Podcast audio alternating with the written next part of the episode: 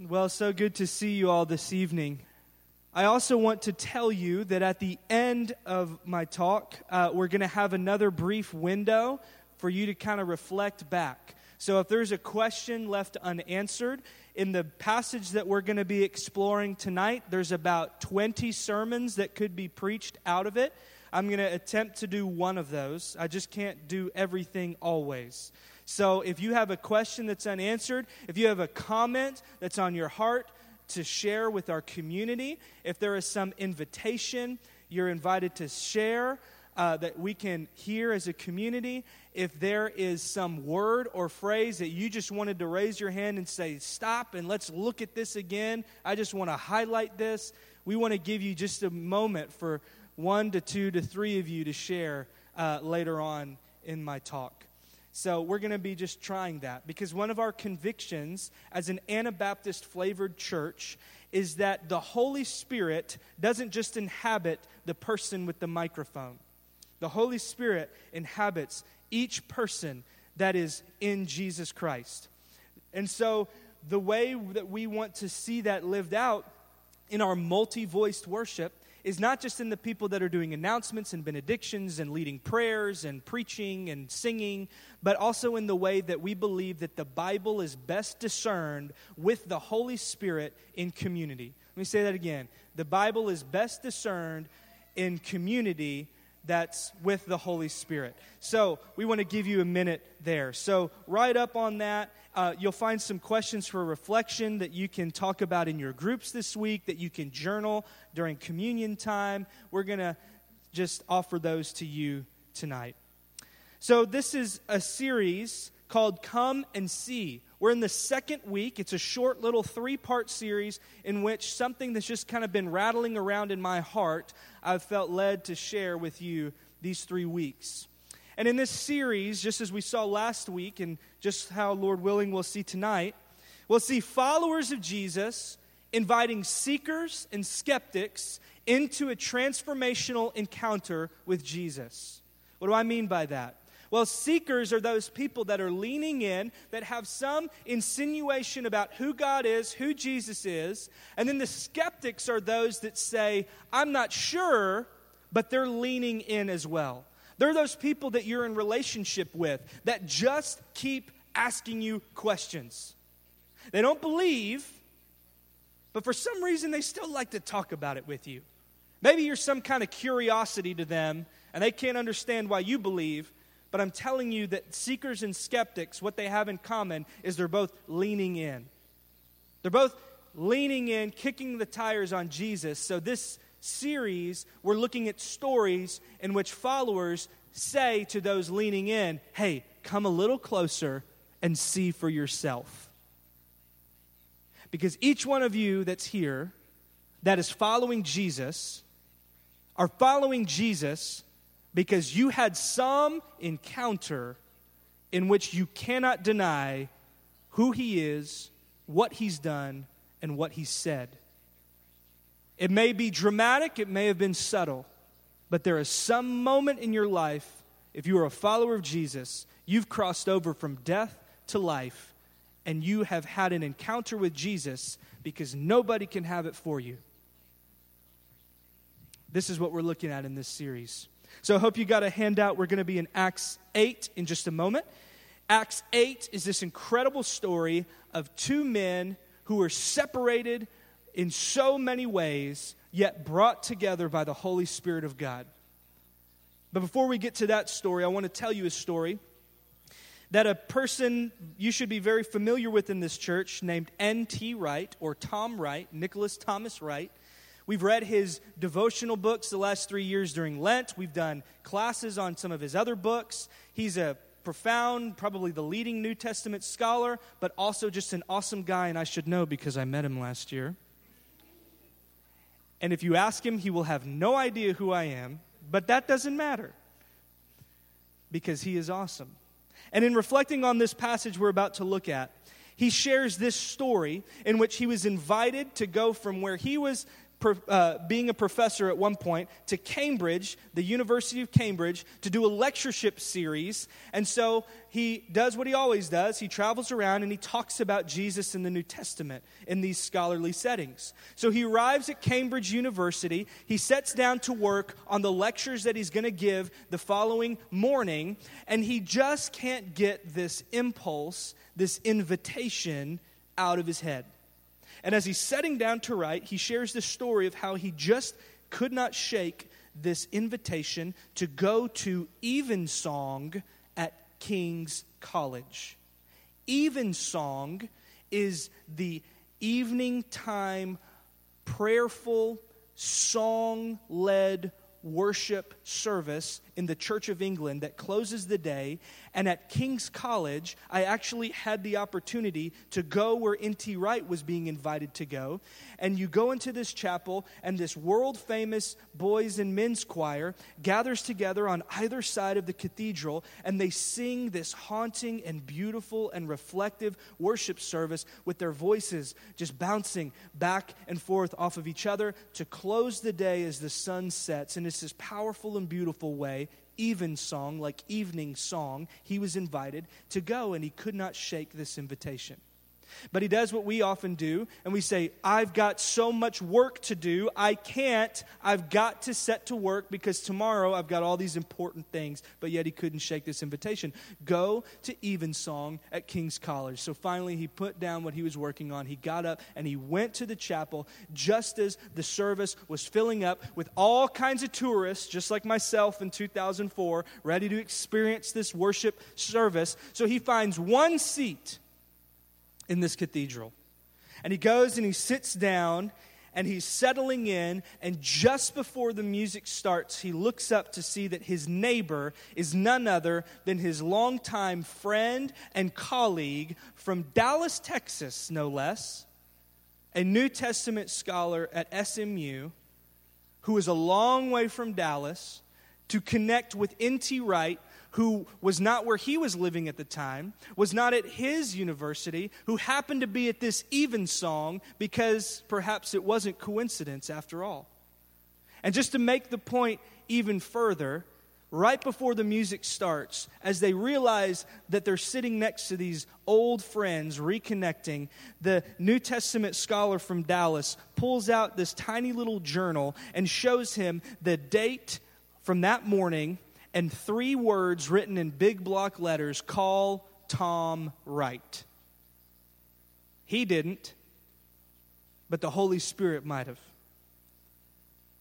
And it's not the most profound and earth shaking thing you've ever heard, but it was this way in which the two men were invited by the Holy Spirit into some connection and why N.T. Wright was led to share this story and reflecting on our passage this evening was because what ended up bringing them together, the reason why this scholar wanted to call Tom Wright was because he was going to invite him to do another lectureship series on the book of Isaiah in the very chapter that you see on your handout in which centuries before two men received an invitation and urging from the Holy Spirit of God to connect when they had no business connecting at some time and some place, not because of coincidence, but because the Holy Spirit is orchestrating connections the world over. And He's leading us into transformational encounters with Jesus, all because of the invitation of the Holy Spirit. So you'll see tonight's focus statement is simply this the Holy Spirit invites us to invite others into the family of God. Can y'all say, invites us to invite others with me? Let's try it. Invites us to invite others. And I'm not just telling you this as a ploy to bring your friends to church.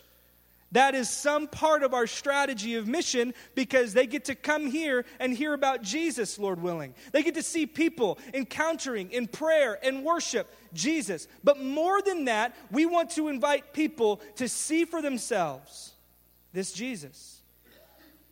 That's what the Holy Spirit is doing, inviting us to invite others into the family of God. So, going back to that story with Tom Wright, the story we're about to see with Philip and this Ethiopian eunuch. Have you had a moment in the last six months, however big or small, where you have some kind of impulse or invitation or nudge on your heart to go and do this or say that or meet this person or text that person? Show of hands in the last six months.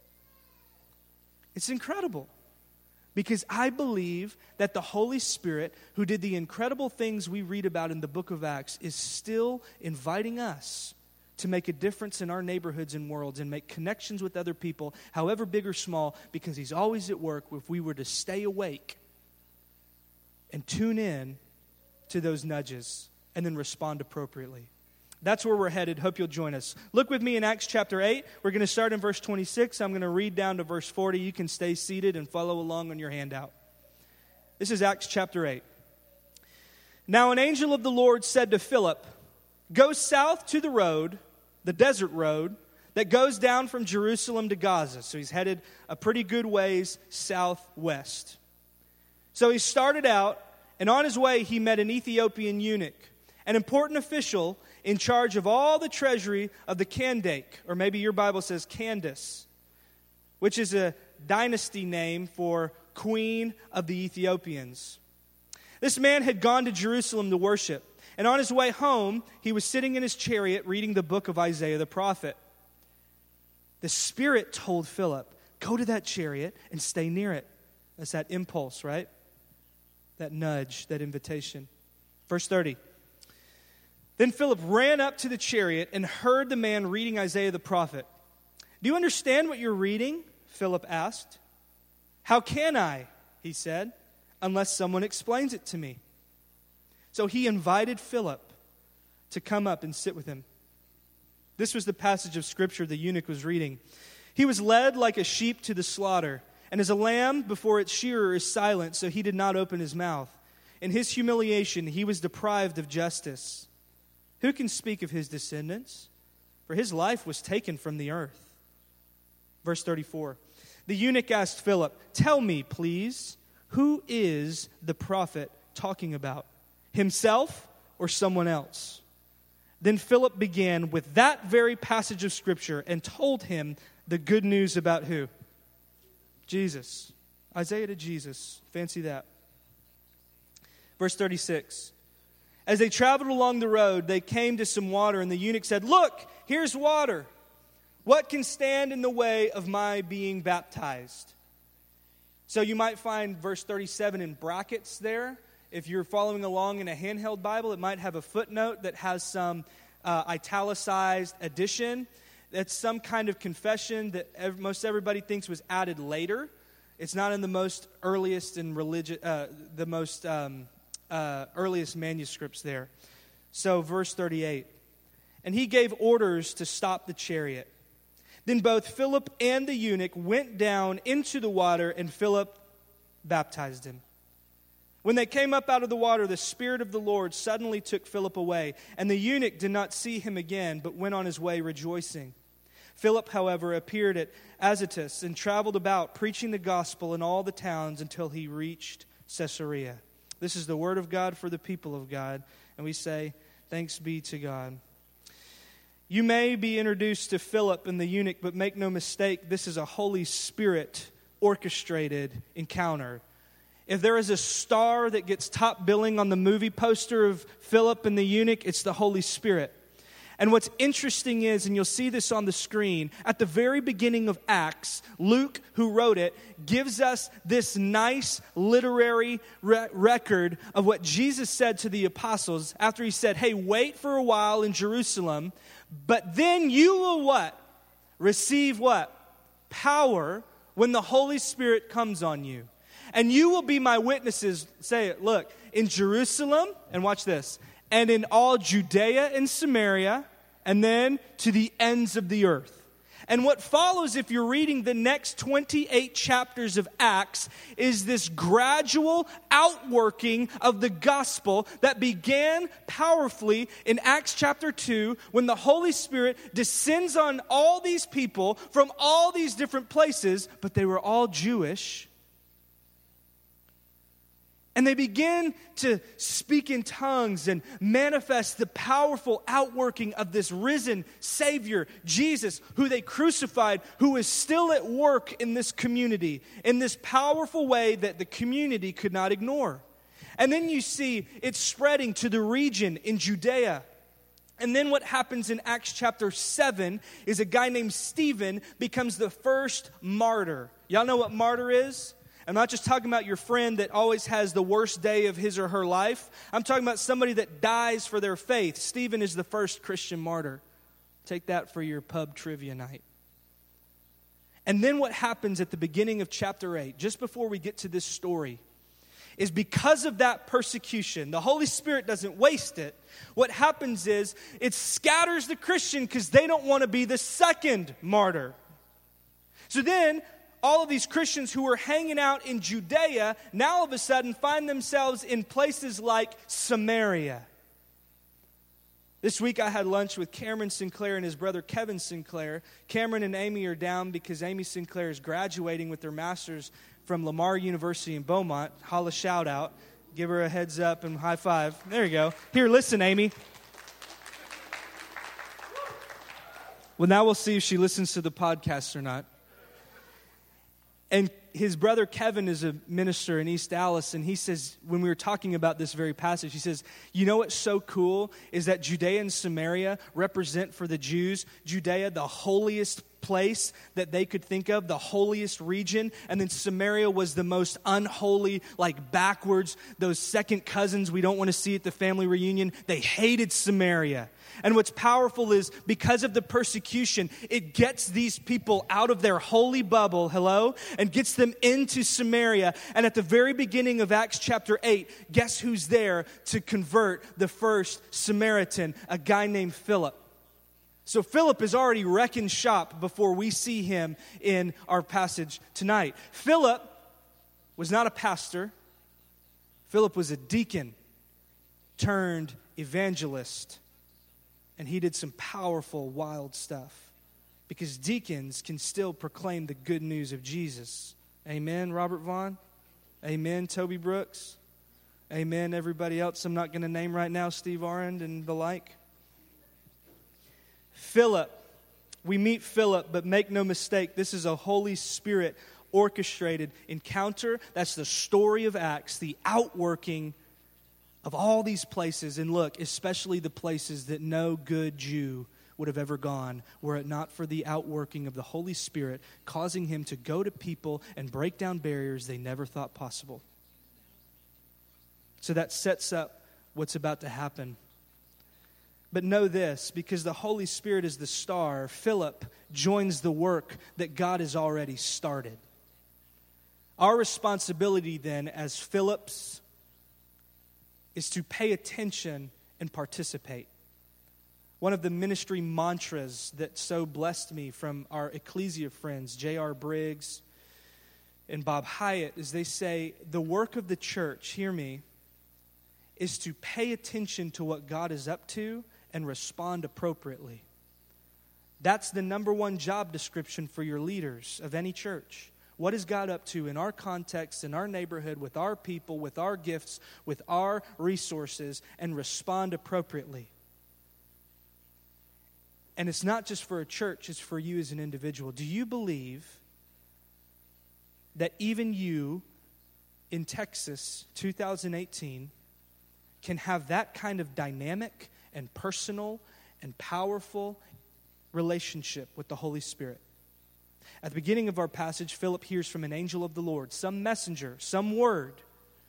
But then later, the Spirit tells him, and not just in general, oh, you're going to make it through this hard time, but legit go down this road. Can you let yourself believe the Holy Spirit might tell you to go down Garland Avenue once in a while? Can you believe that the Holy Spirit might actually tell you something as specific as talk to Susan at work today? Because when you pay attention, when you tune in, you have no idea what might happen when you just take a step like Philip did down the road, even though it doesn't make sense.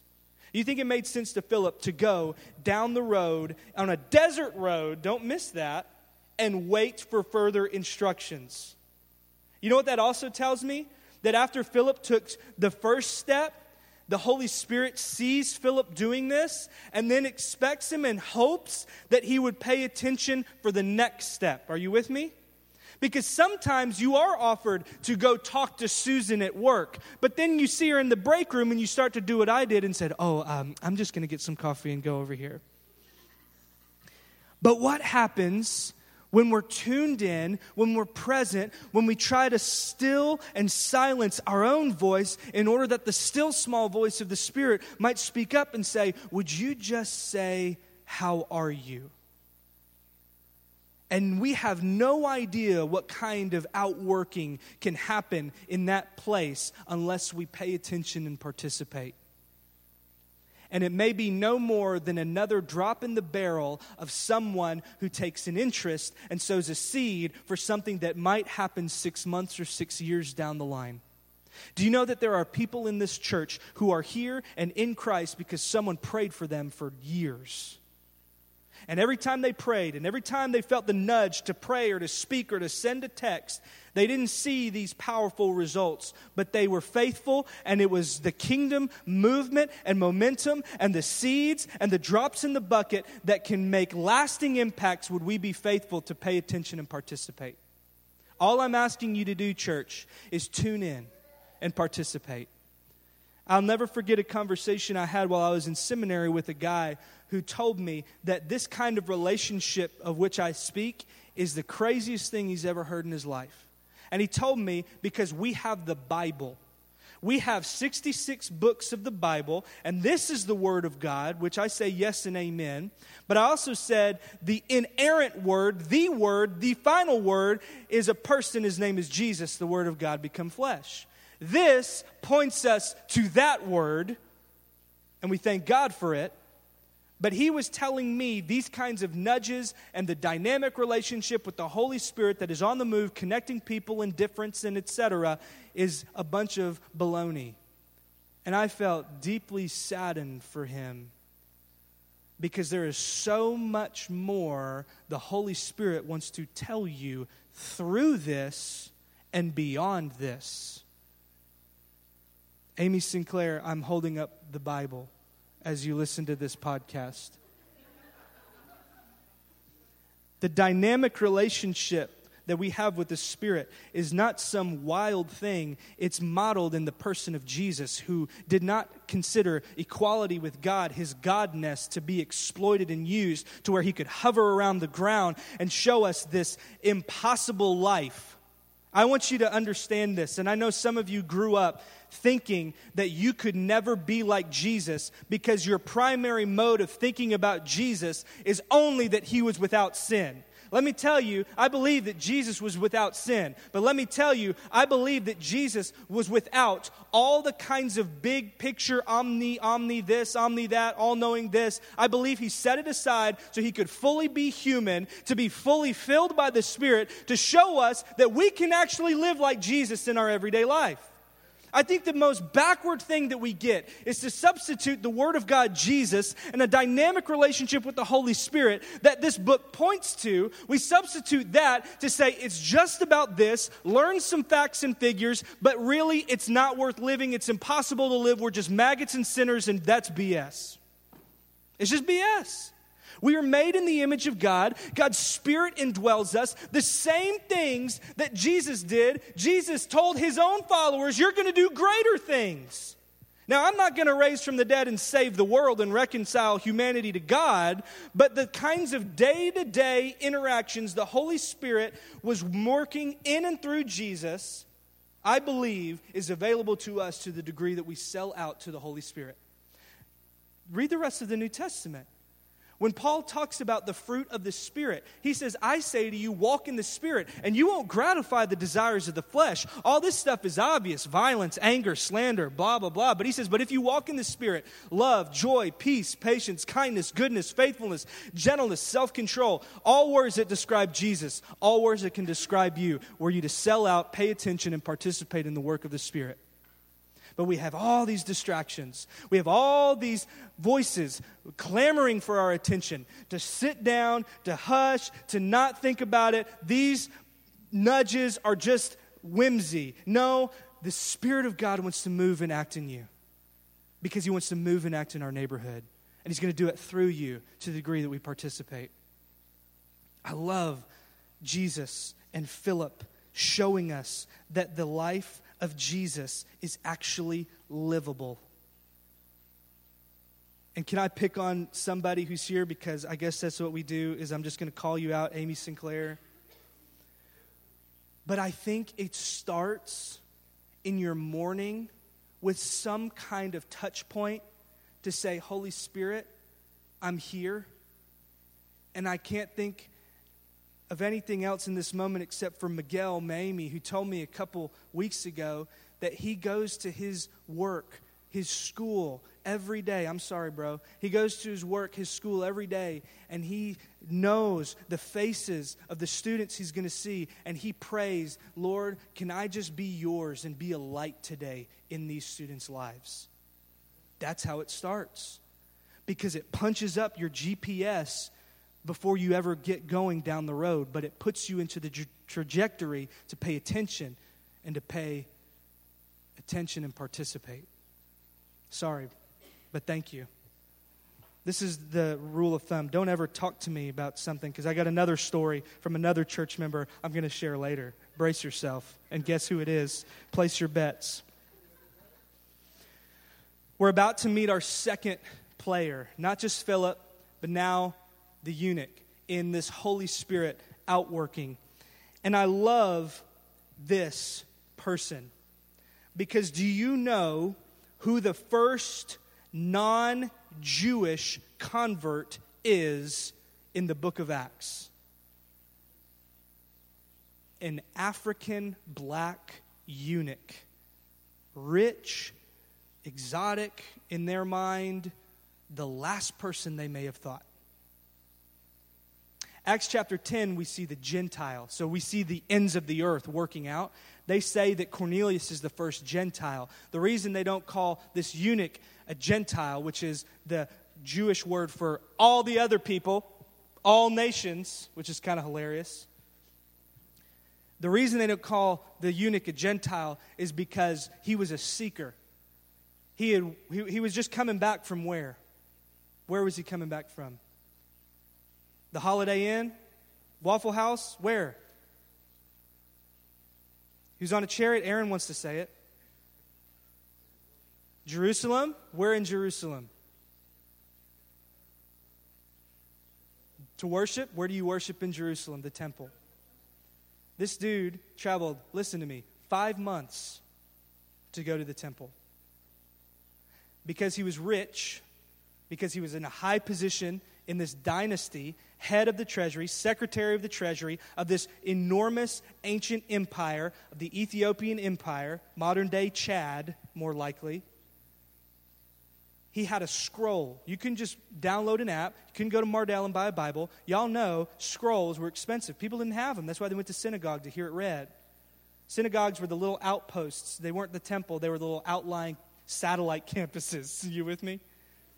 And they read from the scroll. Homeboy had his own scroll on a chariot. He was rich. Which leads me to this question. Before we get into this encounter, in what ways were Philip and the Ethiopian eunuch different? At least these. Socioeconomic status, I just talked about that.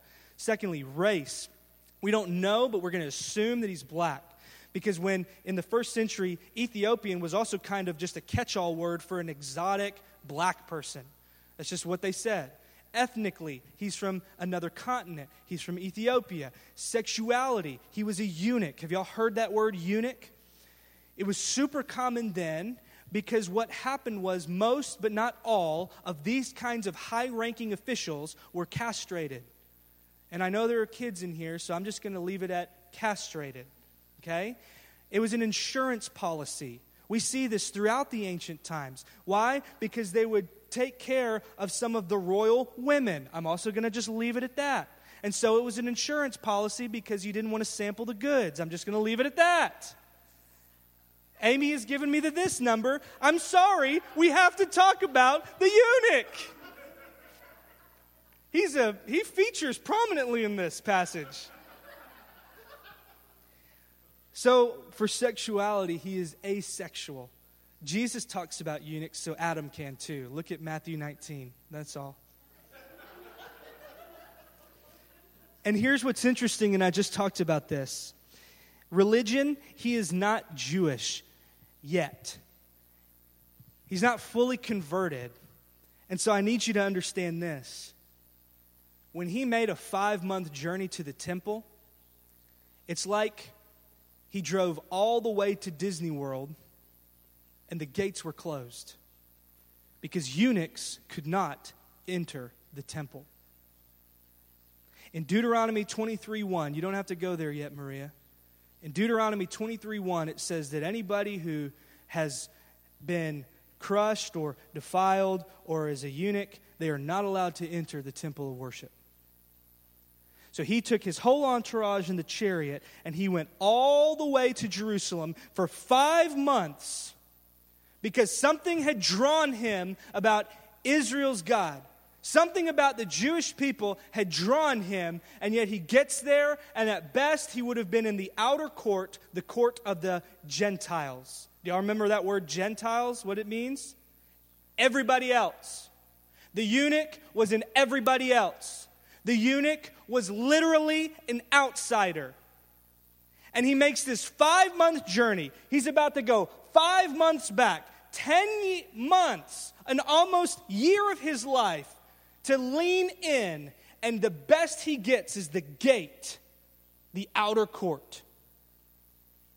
So perhaps he picked up a scroll. Because, I mean, you got to get a souvenir at least.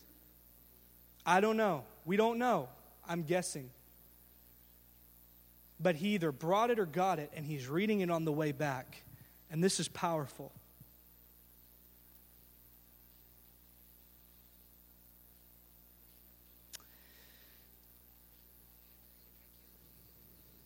I'm thinking about where I want to go. Let me hold that, hold that thought. We're going to come back to the scroll. These are the ways that Philip and the eunuch are different. Let me ask another question. In what ways did their differences matter to God when it comes to who is in and who is out? Zero. In no way did the law that God inspired Moses to write centuries before, for some reason, it didn't matter when the Holy Spirit came to break down a barrier to invite him into the family of God. And this is why the Jesus movement was so distinct in Acts in the first couple hundred years before they made it an empire. And you add 2,000 years and you get whatever it is now.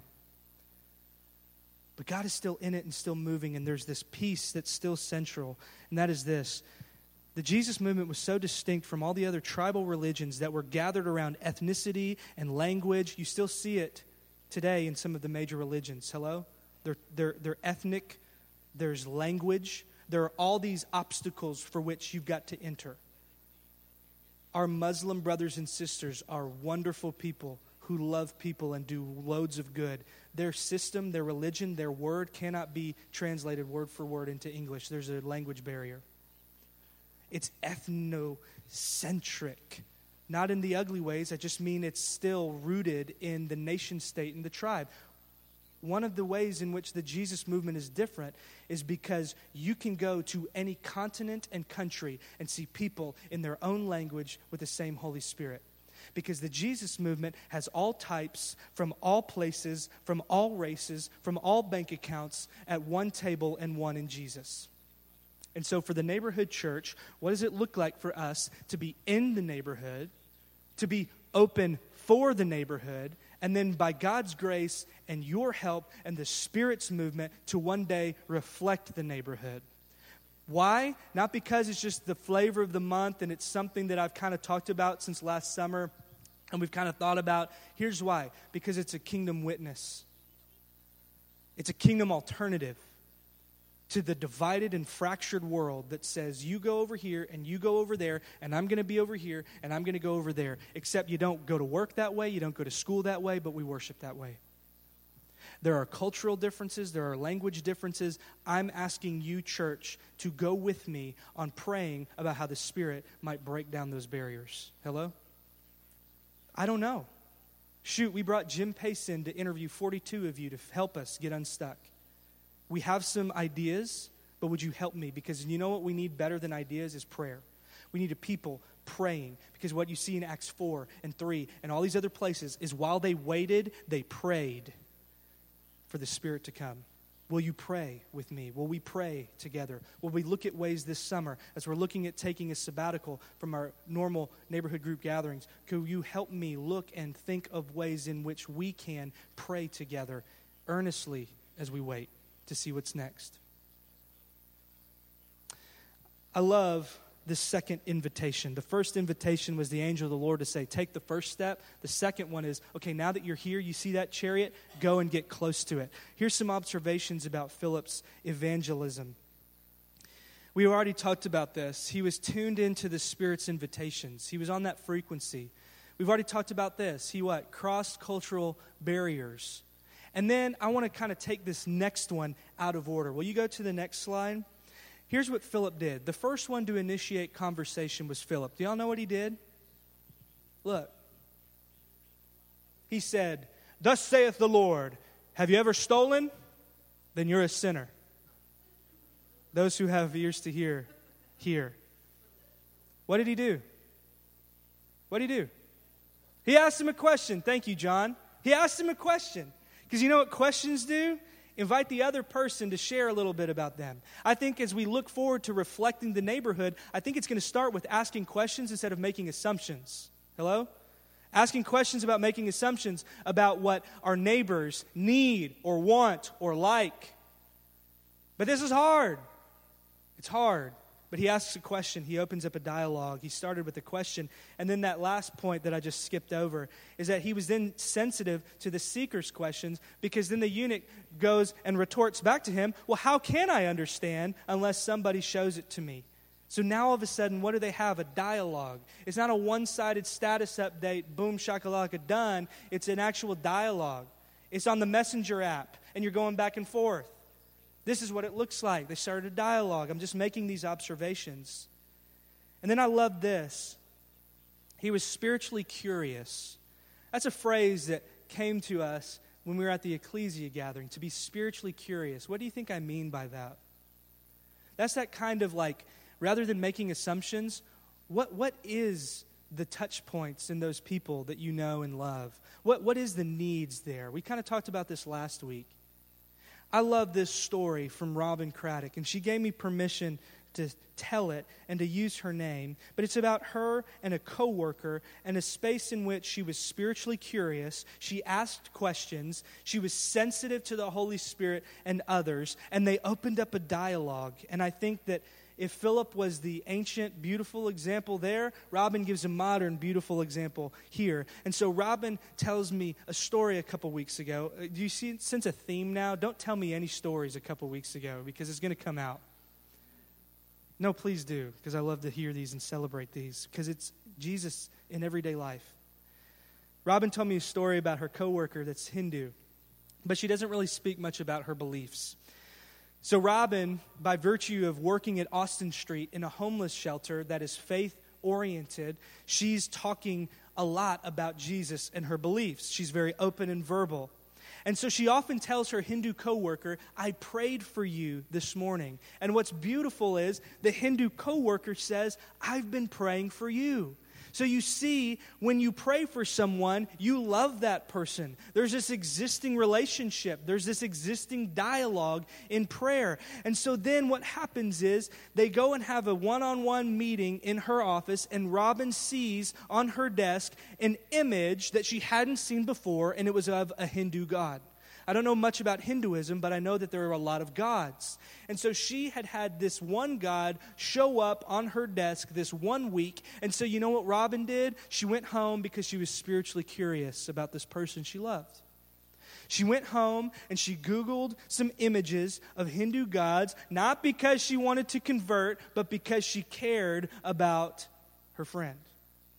And so she found this God And she discovered that this God represents or works in the removal of obstacles. Which then, Robin said, it made me think, oh, yeah, a week ago, she told me there was some big obstacle that she was facing at work. Are you hearing this? She's creating and making these touch points based out of real dialogue in real relationship. And this kind of reminds me of like last week when we said, hey, that reminds me of something Jesus said or did, because Jesus, his words and works and person can meet every need our world is after. But for her Hindu coworker, it was for this God to remove obstacles. So the next few days, they go and have another one on one meeting to talk about work and business. And during their next meeting, what does Robin do? She asks a question Hey, is this the God that removes obstacles? And her eyes got very big, and she smiles, and she said, Yes. And she could not believe that Robin had read up on this. And then Robin said, I was able to tell her that because she matters to me, I wanted to understand better what she believes. She didn't want to make assumptions.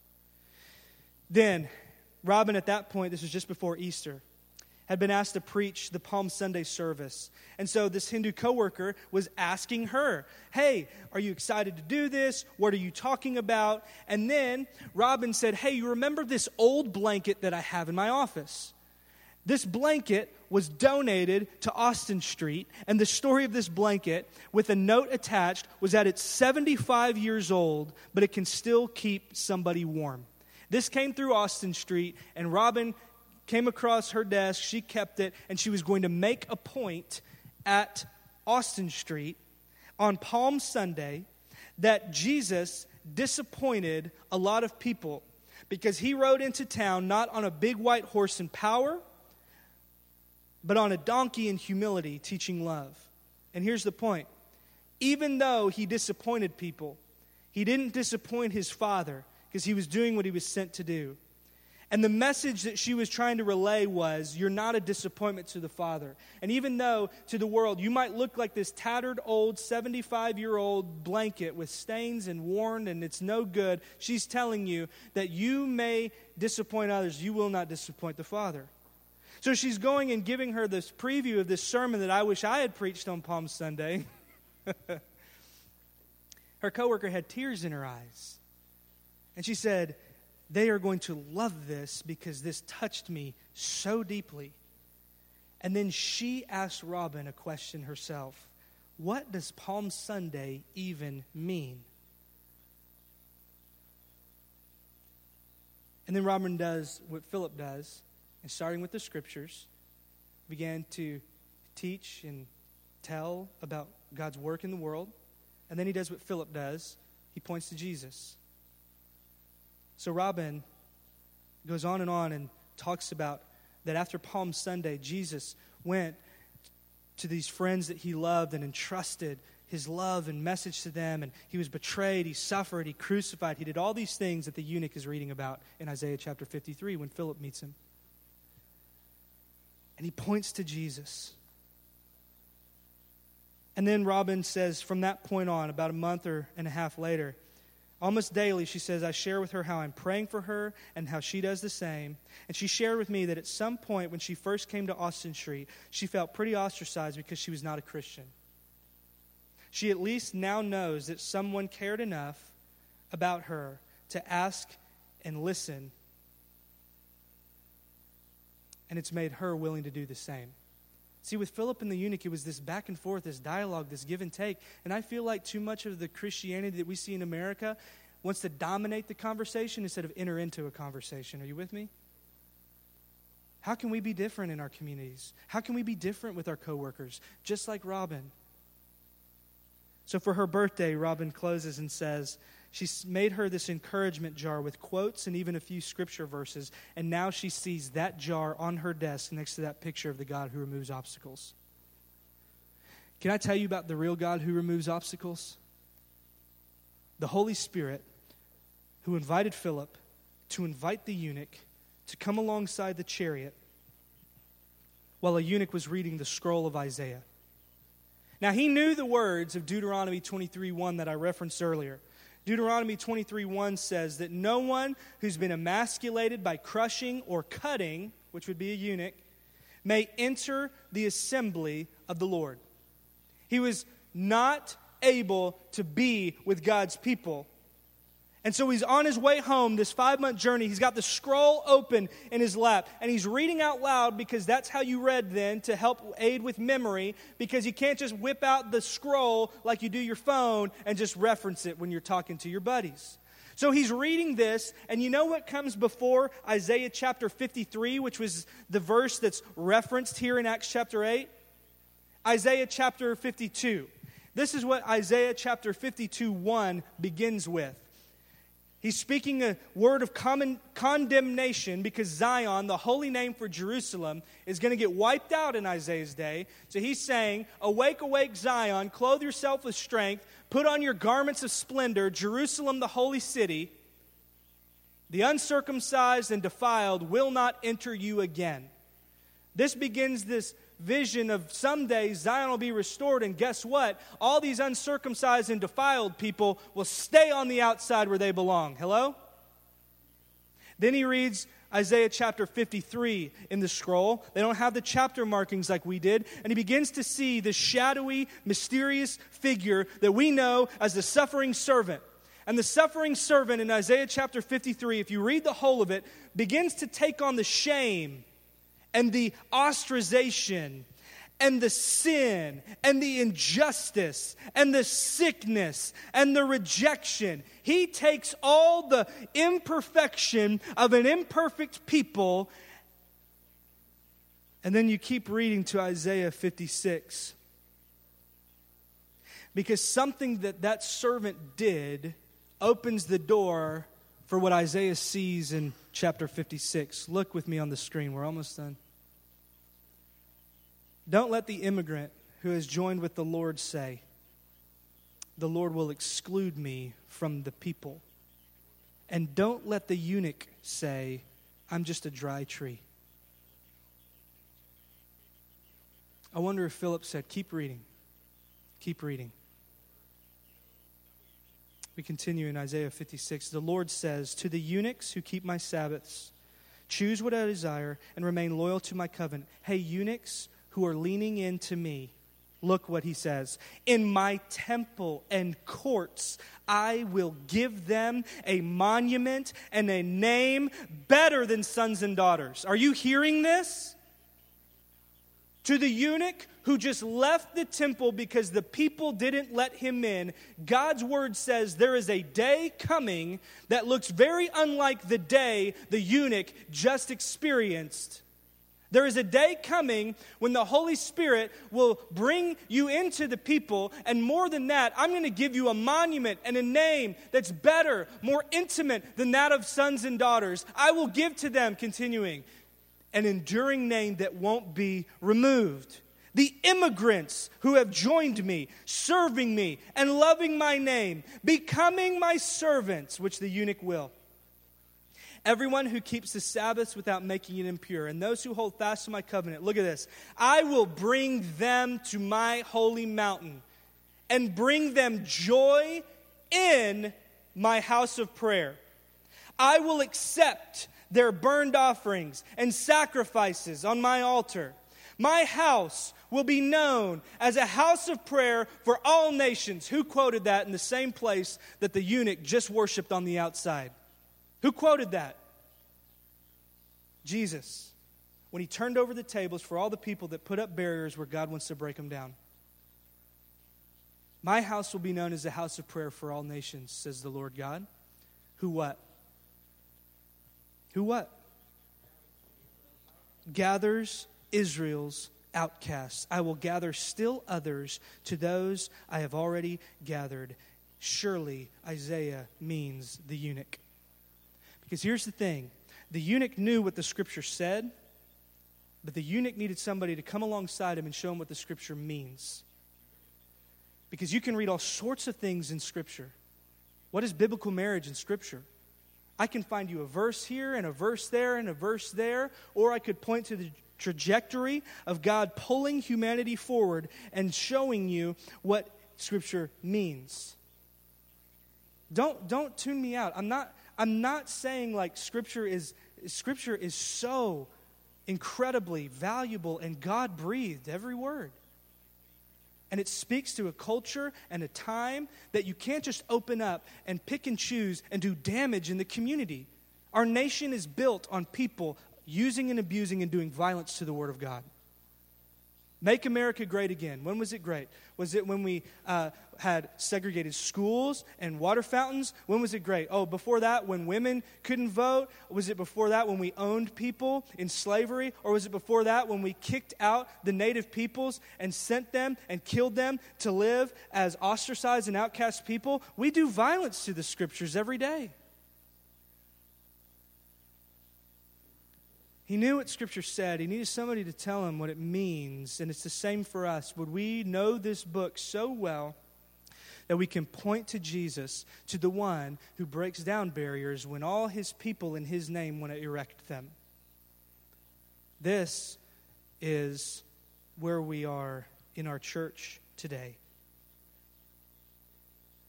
So Philip tells him about Jesus, and the eunuch says, Well, then what can stand in the way of my being baptized? Because in his head, even though he's sensing this invitation from the Holy Spirit to come, he hears in his head Deuteronomy 23. He hears in his head what he just read in Isaiah 52. And he says, Am I in or am I out? That's what the real question is. The eunuch's real talk question is this If what you're saying about Jesus is true, am I actually in or am I out? You know why he asked that? Because he knew his sexuality was different. He knew that his ethnicity was different. He knew that everything was different and been rejected in every place except his own, probably. But the question that he asks of Philip, God's messenger empowered by the Spirit, is Am I in or am I out? And you know what Philip did? Initiated him into the family by baptism. So, the question for you, and I'm about to open it up before we close, is what hurt is in the back of your head keeping you from being in? What habit is keeping you from being fully in? What hangup is keeping you from being fully in? What are our neighbors' hurts and habits and hangups that are keeping them outside that we assume they would never change, they would never be transformed, they would never come into this family? What are those things in which the Spirit needs to say, Nothing is preventing you? Come to me.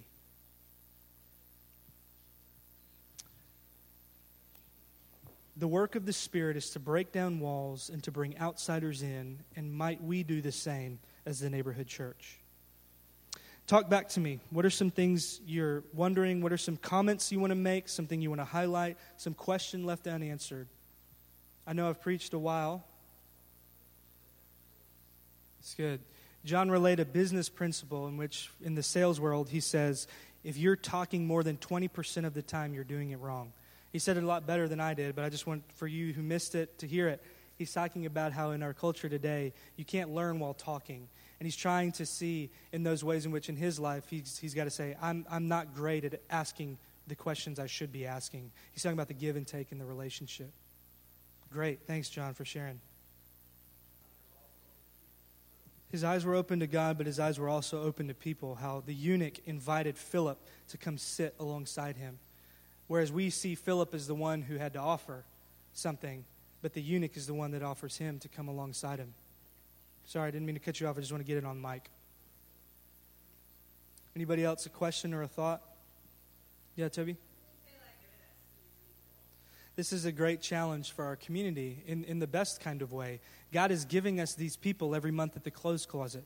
We've been in contact with over 120 families, but are we doing what God has entrusted us with? Are we participating in taking a ne- next step? I think this is something we need to think about even next week on this Saturday with the Neighborhood Clothes Closet. I think it's in those spaces of inviting and being um, bold enough and loving enough and sensitive enough to really pray and invest and ask them what's going on. That's, that's the kind of thing. We're going to be picking up these people in, in June and July and August. Like they've said, we'd love to come, we just can't drive. These are next steps. Would we take them together? Thanks, Toby. One more comment or question, Jason? It's good. Jason's highlighting how when the Holy Spirit has this transformational encounter with Jesus, he says, What's preventing me? There's this urgency, there's this joy, there's this follow through. Let's do this. And he just wanted to highlight that, even with our students. You know, are we holding people back? Or when we see the joy and the evidence, like th- there, there is nothing standing in your way for the waters of baptism to initiate you as a son of daughter. Who are we to stand in the way of what God has done and the Holy Spirit has done, which is the issue of Acts chapter 10? Thanks, Jason. Yeah, Mark? The eunuch was reading from the book of Isaiah. Perhaps, yeah. They were in sections. Even if you go back in some of the scholarly work of Isaiah, they actually think that it was compiled over several generations, that there were several writers assembling the Isaiah scrolls. So they say that there's even, perhaps there are theories that there is upwards of three Isaiahs, so to speak. So perhaps the scrolls would be taken in the thematic chunks of it, and these start the suffering servant songs into the new creation stuff that 56 is pointing ahead toward. So, yeah, he would have had probably almost certainly that chunk because they were so close. Because he was quoting Isaiah 53 7. Even if you look in your Bible, that's what? Only a handful of paragraphs. Yeah, thanks, Mark. Yeah, Miguel? Yes. I'm so glad he said that because I totally didn't, and that wasn't even in my like ending. So let me say that and then let me allow to close. Miguel brought up the whole ending. Hey, by the way, immediately after he comes up out of the water, it says mystically the Spirit takes him on down the road and he starts working his way up the coast, becoming this evangelist. But the Ethiopian goes on his way what? Rejoicing. So he was transformed. He was in the family. But Miguel makes the point hey, today I get to open up my phone and have the scriptures and have this community. I have this. He's going back to Ethiopia where presumably there are no other people in the family. Do you know what history and tradition says of this Ethiopian, especially our Catholic brothers and sisters? They say that this Ethiopian became the first missionary of Africa. And that's not such a big leap, is it? All of a sudden, guess what? The Ethiopian Orthodox Church, hello, meets across the street from us they're one of the most ancient civilizations. Surely they got the gospel early. Why not from him? Or from others that he would have evangelized. And so he goes on his way rejoicing where there is no community. Surely he created one in the name of Jesus. And he says, Look, even me got to get in. Why not you too? And I'm sure that the Holy Spirit invited him to invite others, just as the invitation is for us. So, the question as we close and we prepare for communion is what's going to hinder those neighbors, those people, to come into TNC? Think about you. Zoom in. What hinders you now? That word hinders, stands in our way. Do you know what the last word of the New Testament is in our English Bibles? Oh, excuse me. The last word in Acts is in our Bible. If you have a hard copy, you can flip to the end or look on the screen. The last verse of Acts, chapter 28, verse 31 says this Paul proclaimed the kingdom of God and taught about the Lord Jesus Christ with all boldness and what? Without hindrance. There was no hindrance for the eunuch. And as the story continues on down the line with the neighborhood church, may the gospel of Jesus Christ and the in-breaking, barrier-crushing Spirit of God use you to, just like Paul, bring the good news of Jesus without hindrance. And may we stay awake for the invitation to invite others to see Jesus, our reconciling King, who goes out and we can join him in our streets. Let's pray and respond. Lord Jesus, we thank you so much for this time together as a community to open up into your word.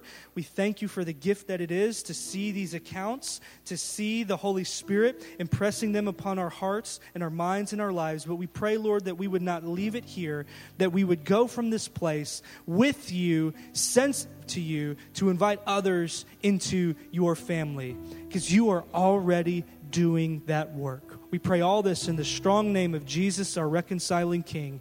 Amen. Amen.